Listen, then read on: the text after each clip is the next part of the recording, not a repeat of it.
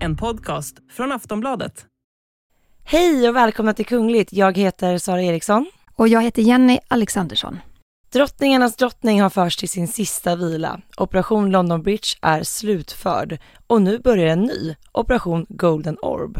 Vi berättar allt om begravningen, detaljerna, varför kronjuvelerna plockades bort från kistan. Och jag var på plats i London och det var en magisk historisk händelse och jag ska berätta allt.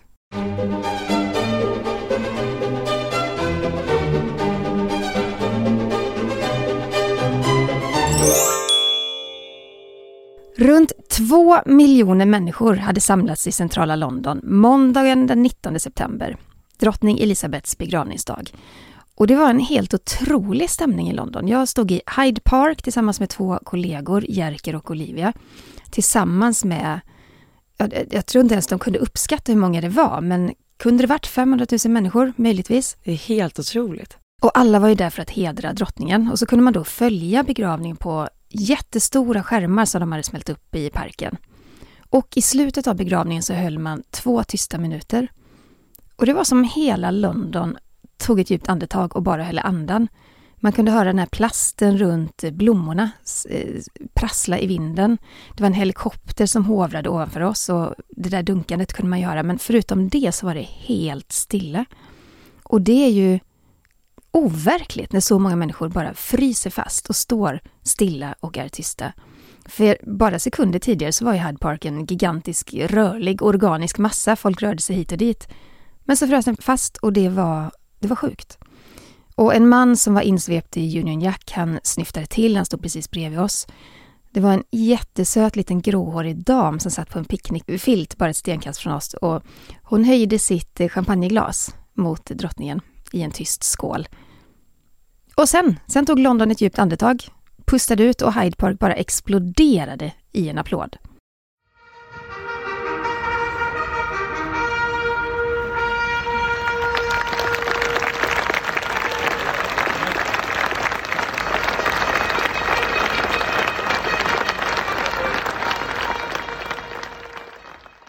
Okej, så den, de här två tysta minuterna, de liksom avslutades med att alla då applåderade för drottningen? Ja, det kändes som hela London applåderade. Så från det här helt knäpptysta till en liksom varm applåd. Vilket moment! Ja, det var ju hundratusentals människor som klappade för drottningen och för att hon slagit rekord med 70 år på tronen. Framförallt kanske för att hon dedikerat hela sitt liv till Storbritannien och samväldet.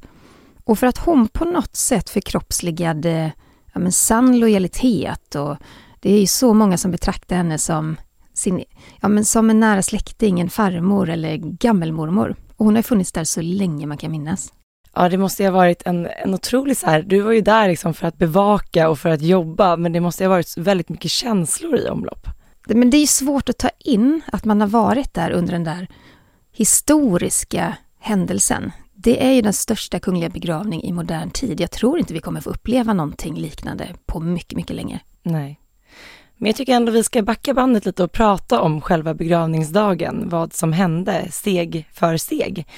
Eh, fram tills då i måndags så var ju drottningens kista placerad på lite parad i Westminster Hall och människor vallfärdade ju verkligen till den här platsen för att då få ta ett sista farväl av drottningen.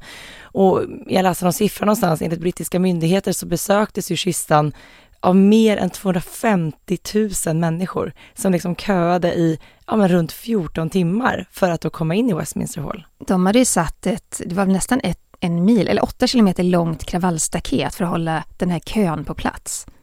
Och det är otroligt att, att det fungerar så bra. Alltså jag menar, det här var ju såklart också en del av operation London Bridge.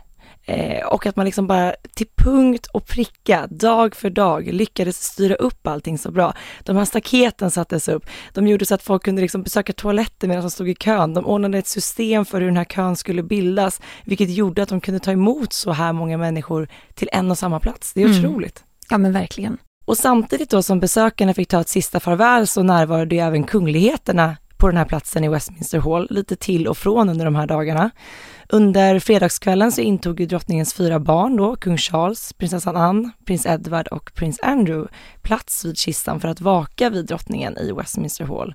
Och sen dagen efter då så såg vi hennes barnbarn göra detsamma. Och det var ju också väldigt fint, men också väldigt speciellt för kungligheten att stå där i vaka, helt rakryggade, blickandes ner i backen och sen samtidigt då att det passerar så mycket, mm. alltså så många, en så stor folkmassa bredvid dem, bara några meter ifrån dem. Och det var ju då prins William och prins Harry och deras kusiner Sarah Tyndall, Peter Phillips, prinsessorna Beatrice och Eugenie. Också Lady Louise och James som är viskont Severn och han är, eller de är ju då barn till prins Edward.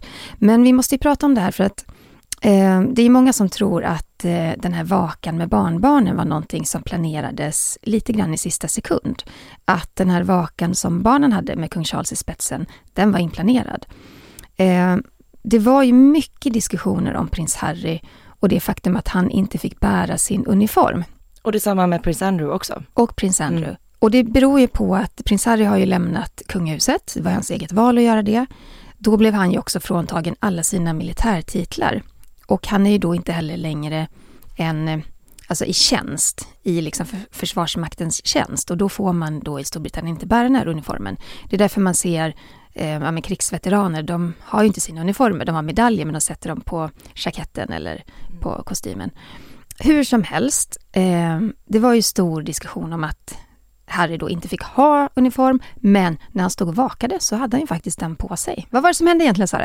Nej men eh, det här blev ju såklart väldigt mycket skriverier omkring, just för att det hade varit en sån diskussion innan. Eh, men det visade sig då att det var, var liksom kung Charles som ändå hade liksom beordrat då både prins Harry och prins Andrew att de faktiskt fick bära uniformer och att det då var ett sätt att hedra drottningen. Att det inte handlade om att de på något vis skulle få tillbaka några titlar eller något sådant, utan där handlade det bara om att de fick ta på sig de här uniformerna för att hedra drottningen. Ja, det kanske hade sett lite konstigt ut. Det här är ändå då det mest officiella av det officiella, en statsbegravning i Storbritannien. Um, kanske sett lite konstigt ut om det vid drottningens kista stod människor som inte hade uniform. Men å andra sidan blev vi kommer lite senare till själva begravningsdagen, för vid begravningen så bar ju inte prins Andrew och prins Harry sina uniformer. Mm. Så det gjorde de bara vid den här vakan i Westminster Hall. Och då i söndags innan drottningen begravdes så såg vi även att andra utländska kungligheter som då rest till London för att sedan eh, närvara vid begravningen, de besökte ju också Westminster Hall för att eh, ja, men, hedra drottningen. Ja, det var ju i samband med att eh, kung Charles då höll en mottagning på Buckingham Palace. Eh, där samlades verkligen all världens kungligheter och ledare och då var det här en del eh, av den kvällen, eftermiddagen helt enkelt. Och de kungligheterna som kom och besökte Westminster Hall då, de stod ju inte framme vid kistan som drottningens barn och barnbarn gjorde, utan de stod lite som på en på läktare inne i Westminster Hall eh, och blickade ner mot kistan. Vi såg ju också en del bekanta ansikten i den här vanliga kön in till Westminster Hall, där, ja men den här kön vi pratade om som var nästan en mil lång. Det var nämligen fotbollsspelaren David Beckham som dök upp där på BBC och andra kanaler. Han hade tydligen köat i 12-13 timmar sa han, mm. tillsammans med alla andra. Ja, och jag tycker vi kan lyssna lite kort på vad han sa när han stod i den här kön och eh, han berättade bland annat om ett speciellt minne han har med drottningen. You know, I always say the same thing. You know, I you know I was I was very lucky. Probably the, the the most special moment for me was when I received my OBE. You know, and to receive my OBE, I took my my grandparents with me, who were the ones that really, you know, brought me up to be a huge royalist and a fan of the royal family. So to have them there, and then I step up, and obviously I had my wife there as well um, to step up to get my, my honour, but then also Her Majesty to, to, to ask a question and to talk. And you know, I was I was so lucky that I was able to have a few moments like that um, in my in my life. You know, to, to be around Her Majesty because we can all see with the love that has has been shown how special she is and how special she was and and, and the legacy that, that she leaves behind. But um, you know, it's a sad day, but it's a day for us to to remember, you know, the incredible legacy that she she she's left. Ja, han nämnde ju att det var väldigt speciellt för honom när han fick den här brittiska imperieorden 2003 av drottningen. Eh, han hade tagit med sig sina farföräldrar och berättade att det var faktiskt de som fick honom att bli royalist. Och att ha dem där tillsammans eh, med sig, han hade sin fru med sig också när han tog emot medaljen, eh, det gjorde honom väldigt lycklig. Ja, men han, han berättade verkligen att det, var, det är en sån här stund som han kommer bära med sig hela sitt liv. Och eh, det är ganska så, vi har bara valt ut ett litet klipp nu, men han berättar väldigt mycket om, om eh, sin relation till drottningen och kungahuset och just så här hur mycket det har betytt för honom genom hans liv. Så det tycker jag ni ska kika på eh, mer, närmare om ni vill höra mer. Och på måndag morgon så stängdes ju dörrarna till Westminster Hall tidigt. Då fick man ju inte längre eh, se kistan. Och besökare köade ju in i det sista Mm. i hopp om att hinna fram. Och klockan nio svensk tid, då öppnades dörrarna till Westminster Abbey och gästerna började ta plats. Och det är faktiskt den plats där drottning Elizabeth såg sin pappa krönas. Det var den 12 maj 1937. Det är platsen där drottningen själv kröntes, 2 juni 1953. Och platsen där drottningen gifte sig med prins Philip, 20 november 1947. Och platsen där drottningen sett sina barn, sina barnbarn gifta sig. Och det är ju då en otroligt officiell plats men som betyder mycket för den kungliga familjen. Och nu var det dags för drottningen då att färdas till sin sista vila vid den här platsen som betytt så mycket för henne under 96 år. Ja men det, det blir väldigt fint att det liksom sluts samman på det sättet tycker jag. Och eh, drottningens kista fördes då i procession från Westminster Hall till Westminster Abbey och det är ju en väldigt kort sträcka, eller hur Jenny? Du var ju på plats, du har ju själv bevittnat det här. Ja, det är en kort sträcka, men, men det tog ändå lite tid och det beror ju också på att eh, den här processionen är ganska lång och, och kungafamiljen går ju efter kistan. Det gjorde även prins George och eh, prinsessan Charlotte som ju var yngst på begravningen. Och kistan hade placerats på The State Gun Carriage. Det är en vapenvagn som tillverkades i slutet av 1800-talet och eh, det var ju faktiskt drottning Victoria som först begravdes. Eh, inte på den, men hennes kista placerades på den på väg till begravningen och det var 1901. Och den har man ju använt sedan dess och det är en lång rad med, med kungligheter som, som har haft sina kistor där. Och den här vagnen och kistan den drogs av 142 sjömän, jag tror de var från Royal Navy. Och bakom kistan så gick då drottningens barn och barnbarn, men också delar av hennes eh, hushåll, Mm. människor som har jobbat tillsammans med henne. Ja, och vänner, kändisar, representanter för samväldet och premiärministrar, presidenter, kungligheter. Ja, från hela världen samlades man ju i, inne i den här vackra Westminster Abbey. Ja, och om man bara ska nämna några, bara för att man ska få den här magnituden av vilken makt som samlades i den här kyrkan. Eh, det var ju kungapar från Sverige, Danmark, Norge, Nederländerna, Belgien, Spanien och så vidare. Emiren av Qatar, Japans kejsare, USAs president Joe Biden, Frankrikes president Emmanuel Macron och vicepresidenten av Kina, Kanadas premiärminister och en lång rad andra ledare då från samväldet. Ja, det var väl, av- pratar man om 2200 gäster som samlades inne i Westminster Abbey, så man förstår ju att de var tvungna att, att liksom öppna portarna flera timmar innan begravningen sattes igång med tanke på hur många som skulle hinna ta sin plats. Sen var det en del länder som inte fick ha representanter där. Um, I och för sig, länder som Iran, Nicaragua och Nordkorea, de fick ha representanter, men det var ju inbjudningar då som gick till ambassadörerna, inte till ländernas ledare. Såklart, Rysslands president Putin fick ju absolut inte någon inbjudan, inte heller Belarus president. Myanmar, Syrien, Venezuela, Afghanistan, nej, de var inte heller välkomna. Visst var det så att Joe Biden, han var ju den enda som fick åka med sin egna bil till Westminster Abbey. Eh, och det här retade ju faktiskt upp väldigt många andra statschefer i och med att eh, vi såg liksom kungar och drottningar fick färdas till Westminster Abbey med buss. Det stämmer. Ja. De fick först samlas på Royal Hospital i Chelsea. Det var ju en säkerhetsfråga. Där fick de sedan hoppa på de här bussarna. Men det tänkte ju inte Joe Biden göra, Nej. såklart. För han flög ju in sin, eh, en egen bil. Det gjorde han. Jag såg eh, ett videoklipp på det här. Det var ett par dagar före begravningen och då landade två jättestora militärplan på en flygplats utanför London. Och när det första planet öppnade sin baklucka, de här planen de, de öppnas ju alltid bakifrån, då strömmade det ut personal från Vita huset och Secret Service rullandes på såna här små kabinväskor. Och eh, när det andra planet hade landat och öppnade sin baklucka så rullade presidentens bepansrade limousin, The Beast, ut. Och det är en bil som väger flera ton, den kan stå emot granater, den kan stå emot automatvapen. Om den får punktering så kan den ändå fortsätta rulla fram i flera kilometer. Ja, och den tog han med sig till London medan kungligheterna fick åka buss. Det var ju inga, inga såna här, alltså det var inga vanliga bussar det heller. Nej. Det fanns såklart säkerhetstänket kring dem också. Men det blev ju bara Lite märkligt kanske? Eller vad tycker du? Jag förstår ju också att han måste ju såklart ha hög säkerhet kring liksom sin närvaro, men det behöver ju även kungligheten ha. Ja, ja, jag undrar hur man eh, värderade det här. Jag menar på något sätt är ju Joe Biden en av världens mäktigaste män. Skulle något hända honom så skakar det nog runt ordentligt eh, i de här leden. Det, ja, han fick ju sin vilja igenom i alla fall. Det kanske var, det kanske var ett ultimatum från honom. Att ja, jag kommer, men jag måste ha min Beast med mig. Och jag måste få rulla den hela vägen fram till Westminster Abbey. Mm. Det sägs ju att eh, en som blev fruktansvärt irriterad på det här är Turkiets president Erdogan. Han ville såklart också ha sin egen bil. Eh, det skriver vissa medier. Han vägrade faktiskt komma och istället så skickade han sin utrikesminister eftersom han då inte fick den här säkerheten som han ville ha. Och en annan gäst som är mycket ifrågasatt är ju Sheikh Mohammed Al Maktoum som är emir av Dubai eh, men även premiärminister och vicepresident över Förenade Arabemiraten.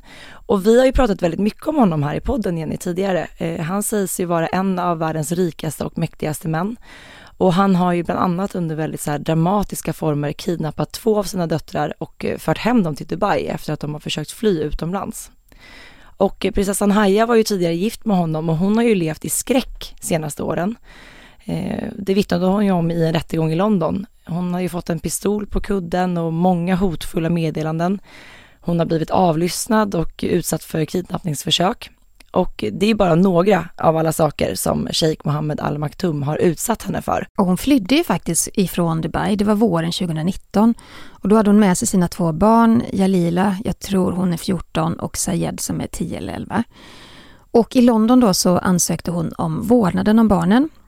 Och det här var en otroligt långdragen process. Jag vet att vi vi pratade mycket, vi har pratat mycket om det i podden. Jag tror till och med att det finns ett avsnitt enbart om Haja och Emiren och allt det, som det hände. heter typ exakt så, så vill man lyssna på hela den här historien så kan man bläddra i vårt arkiv. Mm.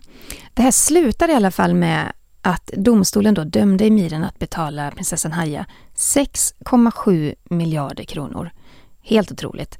Eh, de här pengarna ska då användas för att täcka Hajas och barnens uppehälle och säkerhetskostnader resten av deras liv. Och den här rättsprocessen det är faktiskt en av de största skilsmässouppgörelserna som någonsin har upprättats i en brittisk domstol. Och både emiren och prinsessan Haya var ju gäster på begravningen och eh, det måste ha varit en väldigt speciell upplevelse för Haya. Eh, både hon och hennes exmake var ju väldigt goda vänner till drottning Elizabeth men, och det sägs ju liksom att drottningen aldrig tog ställning. Men jag menar, Haja har ju flytt mm. till London, till England för att slippa undan honom. Och helt plötsligt så befann de sig under samma tak vid den här tillställningen. Det måste ha varit väldigt jobbigt för henne, tänker jag. Det tror jag också. Vi tar en titt på hur det såg ut inne i kyrkan och eh, närmar oss den kungliga kistan. För drottningens kista var draperad i den kungliga standarden det är en slags fana, Royal Standard, som då symboliserar Storbritannien. Och de tre lejonen högst upp i fanans vänstra hörn samt längst ner i det högra hörnet står för England. Och det röda lejonet högst upp till höger, det står för Skottland och den blåa delen i dess vänstra hörn längst ner, det står för Irland.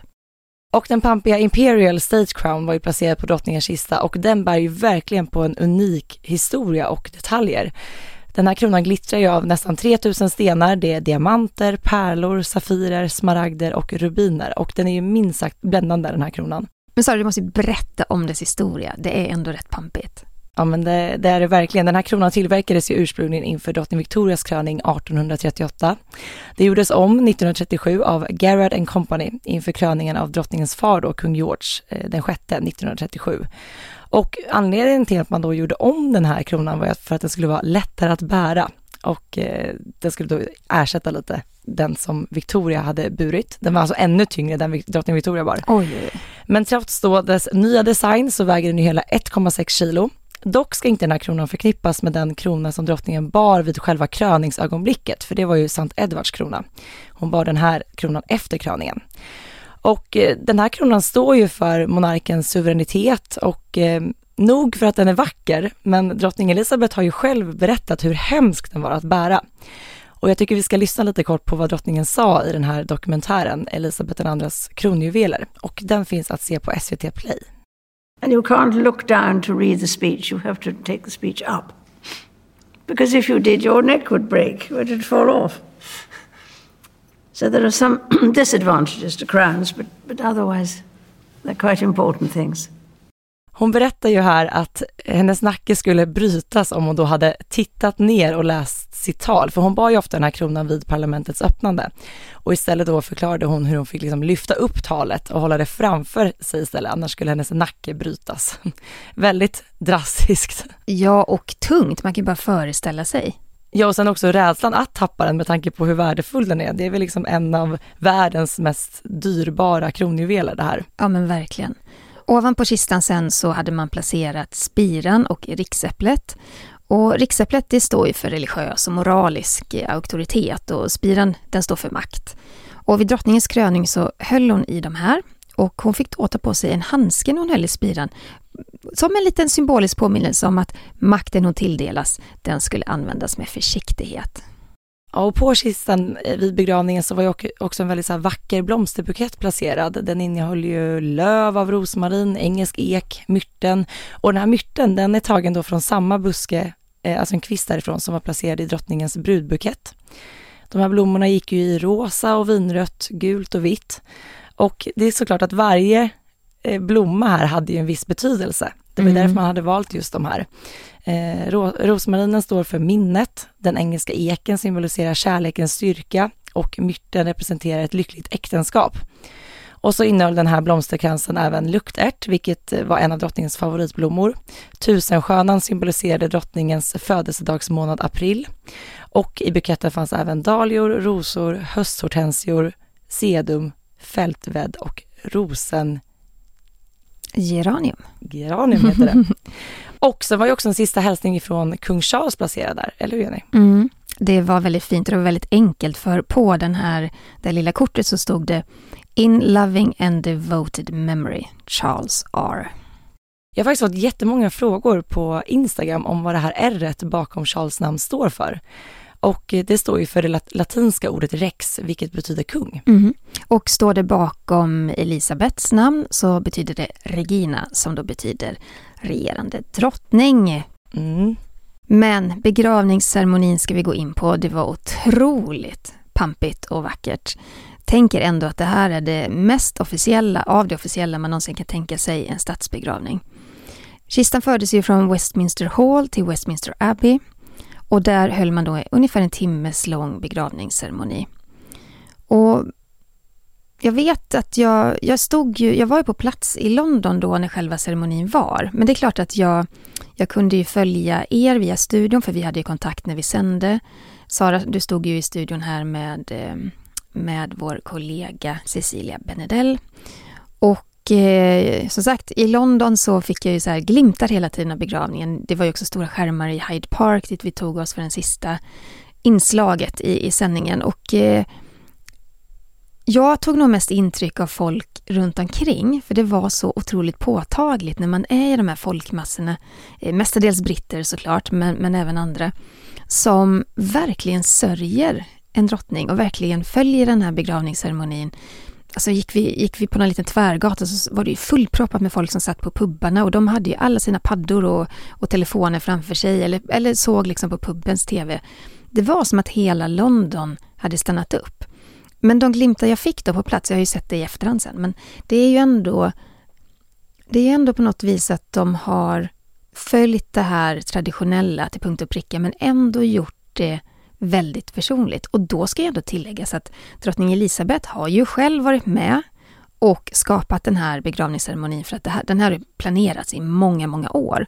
Så hon har ju kunnat välja musik och salmer och, och också detaljer kring allt det här fasta traditionella som ändå ska ingå. Det är det som är så intressant just att de här, vissa av de här traditionerna sträcker sig liksom tillbaka till typ medeltiden och sen så ska de liksom kombineras med så drottningens egna önskemål. Alla de här traditionerna, det blir väldigt, väldigt mäktigt, väldigt pampigt, väldigt värdigt. Mm.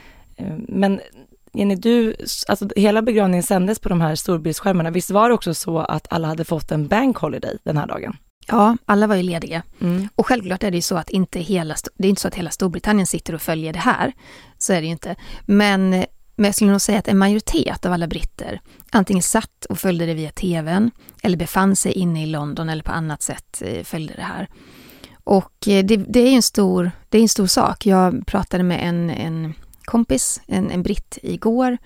För jag frågade honom så här, men är det här, alltså hur var det i din familj och är det här någonting som egentligen bara royalister följer? Och han bara, nej, nej, det här är, det här är, det här är stort. Vi följer det alla på ett eller annat vis. Oavsett vad man liksom tycker om monarkin ja, så följer man detta? Ja. För att man mer, man har en sån relation till drottning Elisabeth som har funnits där ja, men i, i över 70 år.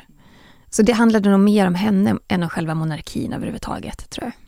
Men om man kollar bara på Storbritannien så var det ju så att 26,2 miljoner människor följde den på TV. Det, det är enormt. en del. Det är en del. Ja. Och eh, på tal om att drottning då får, har, har fått vara med och skapa det själv, eh, så är det många av de här musikstyckena som spelades, det hade ju väldigt speciell betydelse för henne. Och också en koppling till Westminster Abbey. Herren är min herde, den spelades på samma plats när drottningen gifte sig med prins Philip 1947. Och den här salmen, Love Divine, All Loves Excelling, den spelades vid prins William och hertiginnan Catherines bröllop när de gifte sig just i Westminster Abbey 2011. Ja, vi var ju också inne där tidigare på vilka, vilka gäster som har närvarat. Eh, men yngst kan man i alla fall säga var eh, prins George, nio år, och prinsessan Charlotte, sju år. Jag tyckte de var så, så duktiga i det här sammanhanget. Jag menar, det är små barn som ändå var med vid den här stora ceremonin. Det är så mycket känslor. Det var väldigt fint tycker jag att se dem där på mm. plats. Ja, och sen såg vi såklart svenska kungaparet. De satt faktiskt eh, på en plats eh, närmast kistan på främre raden mitt emot den brittiska kungafamiljen. Och jag hade en, eh, hade en konversation på Instagram om det och jag skrev en, även en artikel om det för att det handlar ju väldigt mycket om i sådana här, så här traditionella, eller vad ska man säga, eh, officiella sammanhang så placeras ju kungligheterna efter regeringsår. Och det hade man gjort här också, men man hade gjort flera, flera undantag. Ja, det var ju det här som skapade lite förvirring i det hela, just för att det var, man såg de här undantagen. Eh, för att eh, svenska kungaparet satt ihop med drottning Margareta av Danmark och kronprins Fredrik. Och det förstår man ju, för de har ju regerat längst i Europa. Precis. 50 år båda två. Men på andra sidan, på samma rad, så satt ju kung Wilhelm Alexander av Nederländerna, drottning Maxima och prinsessan Beatrix.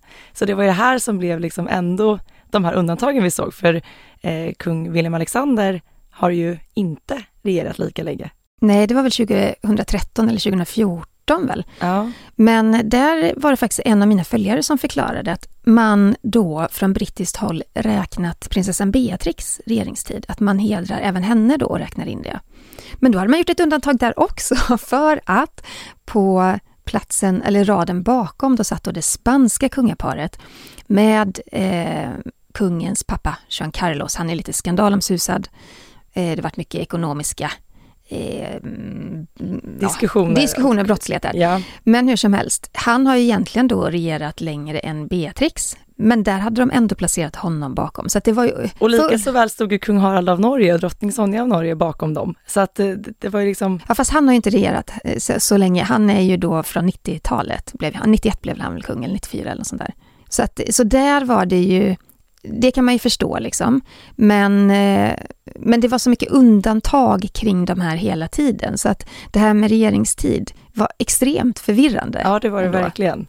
Men det var ett par fina hedersplatser får man ju lov att säga. Eh, allra närmst kistan mitt emot brittiska kungafamiljen. Så är det. Jag ska lägga till bara så att det blir helt korrekt. Han blev ju kung då 91 helt enkelt. Så inte 94 utan 91. Mm.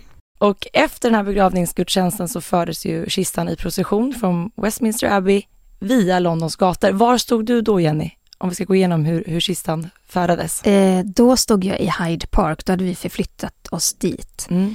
Och det var ju då de här två tysta minuterna höll, som jag beskrev i början, som var otroligt mäktigt. Eh, att stå i den här enorma folkmassan. Men också så spelade man ju nationalsången och här skiljer sig det lite grann för att i Hyde Park så sjöng man God Save the Queen. Och i Westminster Abbey så sjöng man God Save the King. Mm. Ja. Så det är väldigt, eh, väldigt starkt. Så du fick liksom stå i Hyde Park och liksom uppleva alltså, drottningens version en Mm. sista gång och om man följde det via tv så var det kungens. Man såg i sändningen hur, hur jobbig den stunden verkligen var för kung Charles tycker jag. Det blev så tydligt att så här, nu är det ett nytt tidevarv som Mm. startar. En era är över. Mm. Och efter begravningsgudstjänsten så fördes ju kistan i den här processionen. Den var ganska lång. Eh, man, alltså de här kistbärarna lastade kistan på den här vapenvagnen igen. Och den här långa processionen med kungafamiljen eh, bakom kistan gick då från Westminster Abbey via den här paradgatan, The Mall, där vi stod i somras och firade drottningen hennes eh, platinajubileum. Jag tänkte verkligen på det när jag såg kistan färdas på The Mall, att så här, bara för några månader sedan så stod vi där och tog del av när, när alla dessa människor samlades för att liksom fira och hylla drottningen för hennes 70 år på tronen. Det var Mm. liksom, och nu färdades kistan på samma Ja, paradgata. och passerade Buckingham Palace Mm. för sista gången för drottningens del. Och eh, sen så tog man sig då till Wellington Ark där man då lastade kistan på en bil som sen tog henne till Windsor Castle. Och jag minns att jag var ju då, då när det hände, då minns jag att jag var på väg med mina kollegor ifrån Hyde Park för vi skulle tillbaka till hotellet för att eh, snabbt sända ma- en massa material till redaktionen i Stockholm. Och eh, så gick jag förbi, eller vi gick förbi precis det stället där kanonerna skjuter i Hyde Park och det small så in i bängen så att jag hoppade två meter högt. Även om de här kanonerna då smäller liksom en gång i minuten under processionen så var jag inte riktigt beredd. Eh, vi var väldigt, väldigt nära. Så det, det kommer jag också minnas, hur det kändes i hela bröstet på en, att det bara så här, Ja, det är en otrolig kraft det Mm. där. Ja. Och efter det så färdades ju drottningens kista till Windsor och Windsor Castle har ju liksom alltid haft en väldigt stor betydelse för drottningen och hela kungafamiljen. Drottning Elizabeth bodde ju faktiskt i slottet stora delar av sitt liv och framförallt under krigsåren. Eh, och sen har ju också den, efter egentligen coronapandemin så kommer det att bli drottningens och prins Philips permanenta hem. Mm. Det här var en lång dag för kungafamiljen för att framme i Windsor eh, då var det ytterligare en procession för att då ta kistan in i St. George eh, kapell. Där på eftermiddagen vid femtiden så hölls ju en gudstjänst då. Då var det ju lite mindre antal gäster, då var det bara 800 som var närvarande. Eh, svenska kungaparet var där. Eh, de var ju ett av få då utvalda eh, statschefspar. Det som var lite fint tycker jag just i Windsor, där blev det ju lite mer familjärt. För att under den här processionen så kunde man se då att drottningens ponny Emma, hade, hon stod då med, med en skötare eh, vid vägen och så hade man placerat drottningens sjal på sadeln. Och så de här otroligt söta, ni har säkert sett den bilden ni som lyssnar, eh, drottningens älskade corgis, Sandy och Muick, de var ju också med där, stod i koppel med, eh, med två ja, i personalen. Det var väldigt fint tycker jag. Och sen, för dagen var inte slut efter den här mindre gudstjänsten, utan den fortsatte ju, för senare under kvällen så hölls ju en privat familjegudstjänst och drottningen begravdes då tillsammans med prins Philip i kung George VIs minneskapell som då ligger inne i Sankt George-kapellet. Och här vilar ju även drottningens mamma, pappa och lilla syster. Och innan drottningens kista då gravsattes i kapellet så plockades ju de här riksregalierna bort ifrån kistan. Och det var ju en väldigt tydlig symbol i att nu går kronan vidare ifrån drottning Elizabeth. Ja, vi har också fått mycket frågor, både du och jag tror jag, om det här Lord Chamberlains. Mm. Eh, han är ju då högst ansvarig för drottningens hushåll. Och han har ju då en, en stav, en ganska tunn eh, trästav. Och förr i tiden så sägs det då att den användes för att tillrättavisa personalen om de inte skötte sig ordentligt. Det, idag är det bara en symbol. Men han fick ju också ställa sig framför kistan eh, i Windsor, och, eller var det i Buckingham Palace? Nej, det var i, i, i Windsor, Det var Windsor. där han bröt den här Där staven bröt han av den här eh, pinnen. och la den på kistan. Ja, och det är ju också då en symbol för att nu är hans tjänst avslutad. Därför att prins, eller kung Charles, han kommer ju välja en egen Lord Chamberlain. Ja, det var verkligen historia vi bevittnade hela den här dagen. Men Jenny, jag vill höra ännu fler detaljer. Du var ju ändå på plats. Du har upplevt den här historiska händelsen som kommer skrivas in i historieböckerna. Alltså, hur var det? Ännu mer, fler detaljer. Ja, men jag tror att alla vi som var mitt i London då verkligen kände att det här är historia. Och sen, jag tycker väldigt mycket om London. Jag har ju många fina vänner där och så. Det, det, finns ju inga trevligare och artigare människor än britter. Det är sorry och excuse me hela tiden. Det var ju tidvis extremt mycket folk på gatorna. Och jag och eh, Jerker och Olivia, vi hade placerat vår utrustning. Vi hade liksom mutat in ett hörn, ett gathörn. Eh, och det var lite skyddat med en avspärrning på ena sidan, så där kunde vi liksom sända. Och det var precis då en tvärgata från Hyde Park, så att det var väldigt nära allt det som hände. Och den här tvärgatan, den var avstängd. Men plötsligt, för att det var ju så lustigt där med polisen att de fick ju hela tiden så stänga av gator, öppna upp andra för att det kom så här eh, VIP-människor i sina bilar och så vidare och så vidare. Eh, och plötsligt då när vi står där och sänder så bara svämmar den här gatstumpen på väg in mot Tvärgatan över av människor. Och det blir så fruktansvärt trångt så folk började gå framför, alltså mellan mig och Olivia som stod och sände och kameran. Så vi insåg att det här kommer inte funka. Alltså folk, när ni var i sändning? Ja, ja, och folk började ju få panik. Och då var det en kvinna som kom fram till oss och bara så här, Please let me, let me out, let me out, I have to, I have to leave. Och det, man blir så här, okej okay, men vi måste, vi lämnar över till studion för att det, det här går liksom inte. Och eh, vi stod som packade sillar och det är det man känner också när är så stora folkmassor att eh, man blir lite rädd. Mm. För att händer det någonting, då är man körd. Mm. Man kan inte ta sig någonstans, man är bara fast mitt i eh, bland folk. Men det, var, var det som på Platina-jubileet just att det bildades verkligen sådana här flaskhalsar ja. överallt? Att man liksom i väldigt så här trånga, smala ingångar ja. slussade in människor? Verkligen. Mm. Och i och med att gatorna var avstängda då fick man, man var hänvisad till trottoarerna och det gick inte att ta sig någonstans. Liksom. Och det var ju barn och gamla i den här trängseln också. Och eh, till slut började jag känna så här, men det, det, här kommer inte gå, vi måste göra någonting. Och så plötsligt så kommer det, för polisen var väldigt bestämd, nej den här tvärgatan är avstängd, här får ni inte gå. Liksom. Och så kommer det plötsligt en hjälte, en funktionär, en, en funktionär i orange eh, sån här räddningsväst och för han insåg att det här det är inte hållbart. Så han bara skriker jättehögt. Vi kan bara lyssna lite på hur det lät. Right guys, can you open up? Open it up guys! Let them through! Och han skriker att vi måste öppna upp gatan, låt dem komma igenom. Och då går det ju ganska snabbt. Polisen, eh, av någon anledning lyssnar de ju på honom. De kanske också insåg att de ser ju inte längst bak, utan de ser bara längst fram. Och när en del av den här folkmassan då hade passerat eh, så, så lättade ju trycket. Vi kunde liksom eh, börja sända igen. Sen var det ju svårt med uppkopplingen för att, eh, och så var det för alla med mobiltelefoner i London. Det märkte vi i somras också, men det här var ännu värre att eh, nätet överbelastas ju, så man kan inte ringa någon, man kan inte smsa någon, utan nätet är dött helt enkelt. Och det gjorde att jag hade ju svårt att höra vad du sa i studion, för jag hade en sån här liten öronsnäcka. Och jag hade svårt att höra vad du sa i London, ja. för det var så dålig uppkoppling, så det var liksom ja. väldigt, väldigt hackigt. Det var jättesvårt att kommunicera. Ja, det var det alltså. Ja. ja. vi får hoppas tittarna hörde någonting i alla fall.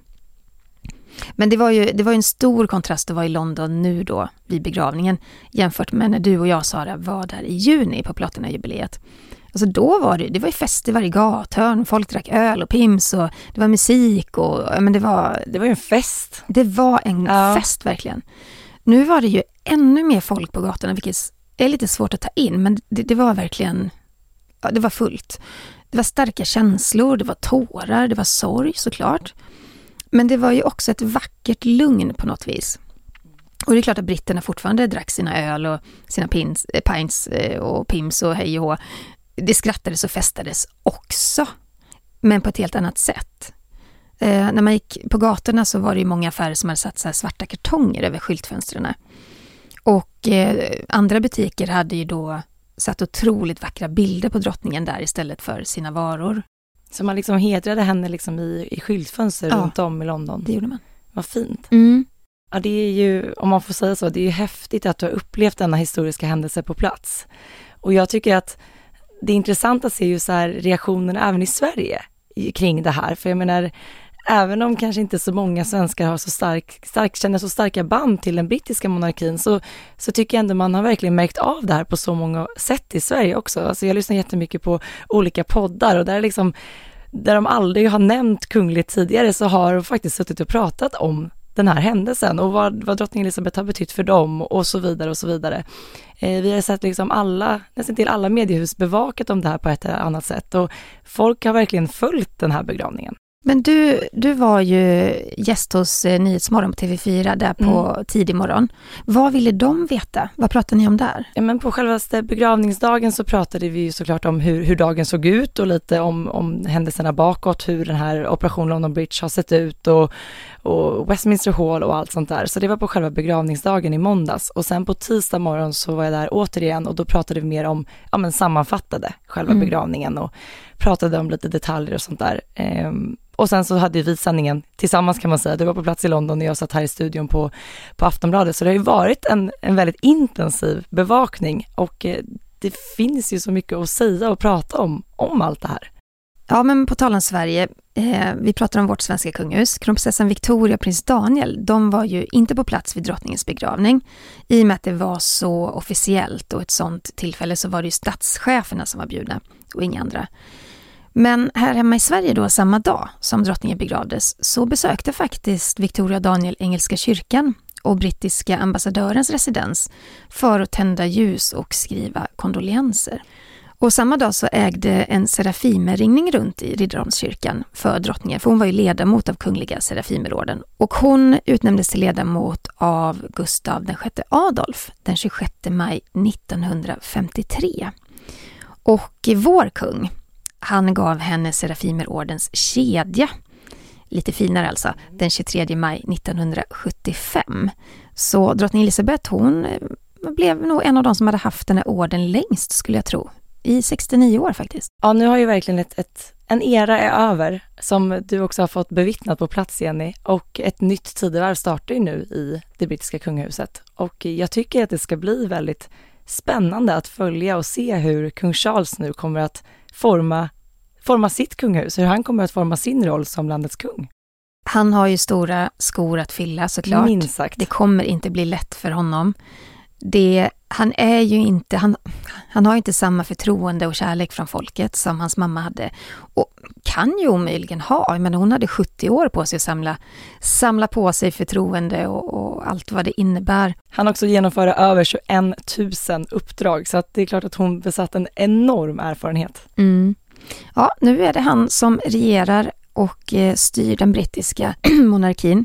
Och eh, efter den här sorgeperioden då då, får, då är han ju hands-on. Då får vi se eh, vad han kommer ta för riktning som regent, för att han utformar ju såklart den här plattformen själv också. Han kommer säkert att modernisera någonting och förnya någonting, det tror jag. Det tror jag också. Och nu verkar det ju faktiskt, i alla fall enligt brittisk press då, som att kungens första statsbesök kommer att bära av till Frankrike eh, på inbjudan av landets eh, president eh, Emmanuel Macron, som även var med då vid drottningens begravning som vi nämnde. Och enligt Daily Telegraph så pågår ju den här planeringen för fullt och de skriver även att kungen eventuellt kommer att besöka Tyskland efter att han då avslutat det här besöket i Frankrike. Och utöver då att eh, besöket handlar om att bygga goda relationer såklart, så kommer det även fokuseras på miljön och det är ju en fråga som ligger kungen varmt om hjärtat. Ja, och sen kommer han ju besöka eh, många av de här länderna i det brittiska samväldet. Och det gör han nog rätt i, därför att det kommer också att vara ett problem för honom. Många av de här länderna har ju haft kvar drottning Elizabeth som statschef av ren lojalitet och av respekt för henne. Men det har ju bubblat under ytan. Barbados eh, blev ju republik ganska nyligen. Fler länder kommer definitivt att bli det och, och ta bort då kung Charles som statschef. Så eh, vi får se hur han, eh, han kanske borde göra en riktig skärmoffensiv där i de där länderna. Ja, verkligen. Och även om Charles har utropats till kung så har han ju faktiskt ännu inte krönts. När hans mamma drottningen utropades till drottning 1952 så tog det ju hela 16 månader innan hon kröntes i Westminster Abbey den 2 juni 1953. Och det är mycket på grund såklart av att visa sorg och respekt för hennes då avlidne far, men också för att den här kröningen krävde ju enorma förberedelser.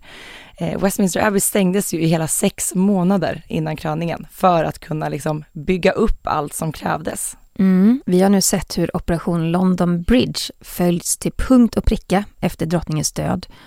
Och nu påbörjas då Operation Golden Orb som handlar om den kommande kröningen. Ja, det här var en historisk händelse. En statsbegravning för drottning Elizabeth i London den 19 september 2022. Sara, hur kommer du minnas drottning Elisabeth? Hon är ju drottningarnas drottning. Vi kommer liksom aldrig att se något liknande, det är jag helt övertygad om, för att hon är, eller var, en sån länk mellan då och nu. Allt det hon har sett, varit igenom, upplevt, det skapar ju en väldigt stark eh, monark och jag, alltså man, man har sån respekt för henne tycker jag. Och eh, sen också det här i den här pampiga rollen, den här drottningen som aldrig visade känslor och som så här, kanske utåt sett ansågs vara ganska så kall. Alla dessa så här klipp man har sett när hon verkligen visar sin humor, alltså då verkar hon vara Alltså hon verkar ha varit en väldigt rolig person. En person som man gärna ville vara nära. Och eh, ja, det är väl det jag tar med mig av henne. Och sen kommer jag ju aldrig glömma när vi fick vara på plats i London och närvara vid det här Platinajubileet. Det är ju någonting som jag kommer bära med mig hela mitt liv. Ja, det var magiskt. Det Hur var kommer det. du minnas drottning Elizabeth? Jag tror att eh, alltså det som nu ligger mig varmt om hjärtat just nu, för att jag nyss är hemkommen ifrån London, eh, det är ju nog faktiskt, faktiskt britternas kärlek till henne. Och det spelar ingen roll om, om, om man var för monarkin eller inte, utan det handlade om en respekt och en eh, beundran och en enorm kärlek till en person som de betraktade som, ja visst, deras drottning, men, men kanske allra mest en nära släkting. De, alltså det var så många som pratade om henne som en, en gammelmormor eller farmor. Vi träffade en jättegullig dam, hon var väl 75-årsåldern tror jag, i Green Park. Och Green Park det var där man då samlade alla de här blomsterhaven, minnesblommorna som folk eh, ville lägga vid Buckingham Palace men som då fick läggas där för att det skulle bli kaos annars.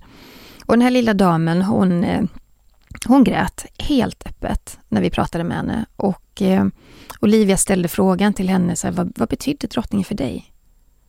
Everything. Mm. She meant everything. Och de här tårarna som rann, och hon försökte förklara att eh, det är en person som funnits där hela mitt liv och hon har gjort så mycket för Storbritannien. Och det är klart att eh, det var ju många som överväldigades av, av känslor. Men jag tar nog med mig det, just den här britternas känsla för henne. För jag har ju såklart min egen bild av henne som liknar mycket det du beskriver, att, att hon, hon var ju väldigt mycket royal och drottning, men hade också den här varma sidan och humorn och var så himla fin med sina barn och barnbarn. Och för mig har hon ju också alltid varit en person som har varit där. Jag har inte upplevt någon annan brittisk monark. Men att stå i ett folkhav, dels då i somras vid platinajubileet och verkligen fira en älskad drottning och nu vid begravningen hedra en älskad drottning tillsammans med de här ja, två miljoner britterna, som, eller människorna som samlats i centrala London. Det är en mäktig känsla och eh, det är väl det jag bär med mig just nu för att det ligger så nytt i mitt minne. Liksom. Eh, men jag kommer nog alltid tänka tillbaka på henne som ja, men en monark som trots, men hennes regentid var från tidigt 1950-tal till 2020-tal, allt hon har varit igenom och med om, Utvecklingen. historien och utvecklingen, Ja. men också det här privata, alla skandaler hon tvingats eh, hantera. Och att hon gjort det med samma, eh, vad ska man säga, just det här never complain, never explain. Det är ju lite den här gamla skolan, visa inte för mycket känslor. Men känslorna fanns där ändå, man såg det när hon interagerade med sina barn och barnbarn, när hon eh, smällde av ett litet eh, skämt här och där. eh, det är nog så jag kommer minnas henne. Hon var ju verkligen en, en stålkvinna som har varit igenom så mycket och man trodde ju liksom att hon skulle bli den första att leva för alltid på något sätt. Det är lite den känslan man har haft för hon har verkligen alltid funnits där. Och nu lämnar hon ju ett enormt tomrum efter sig. Det gör hon.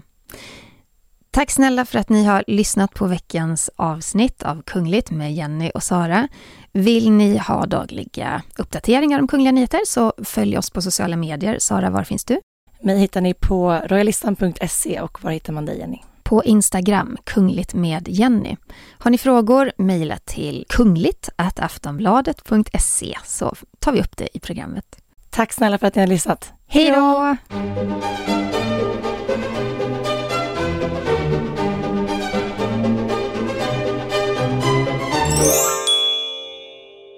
Du har lyssnat på en podcast från Aftonbladet. Ansvarig utgivare är Lena K Samuelsson.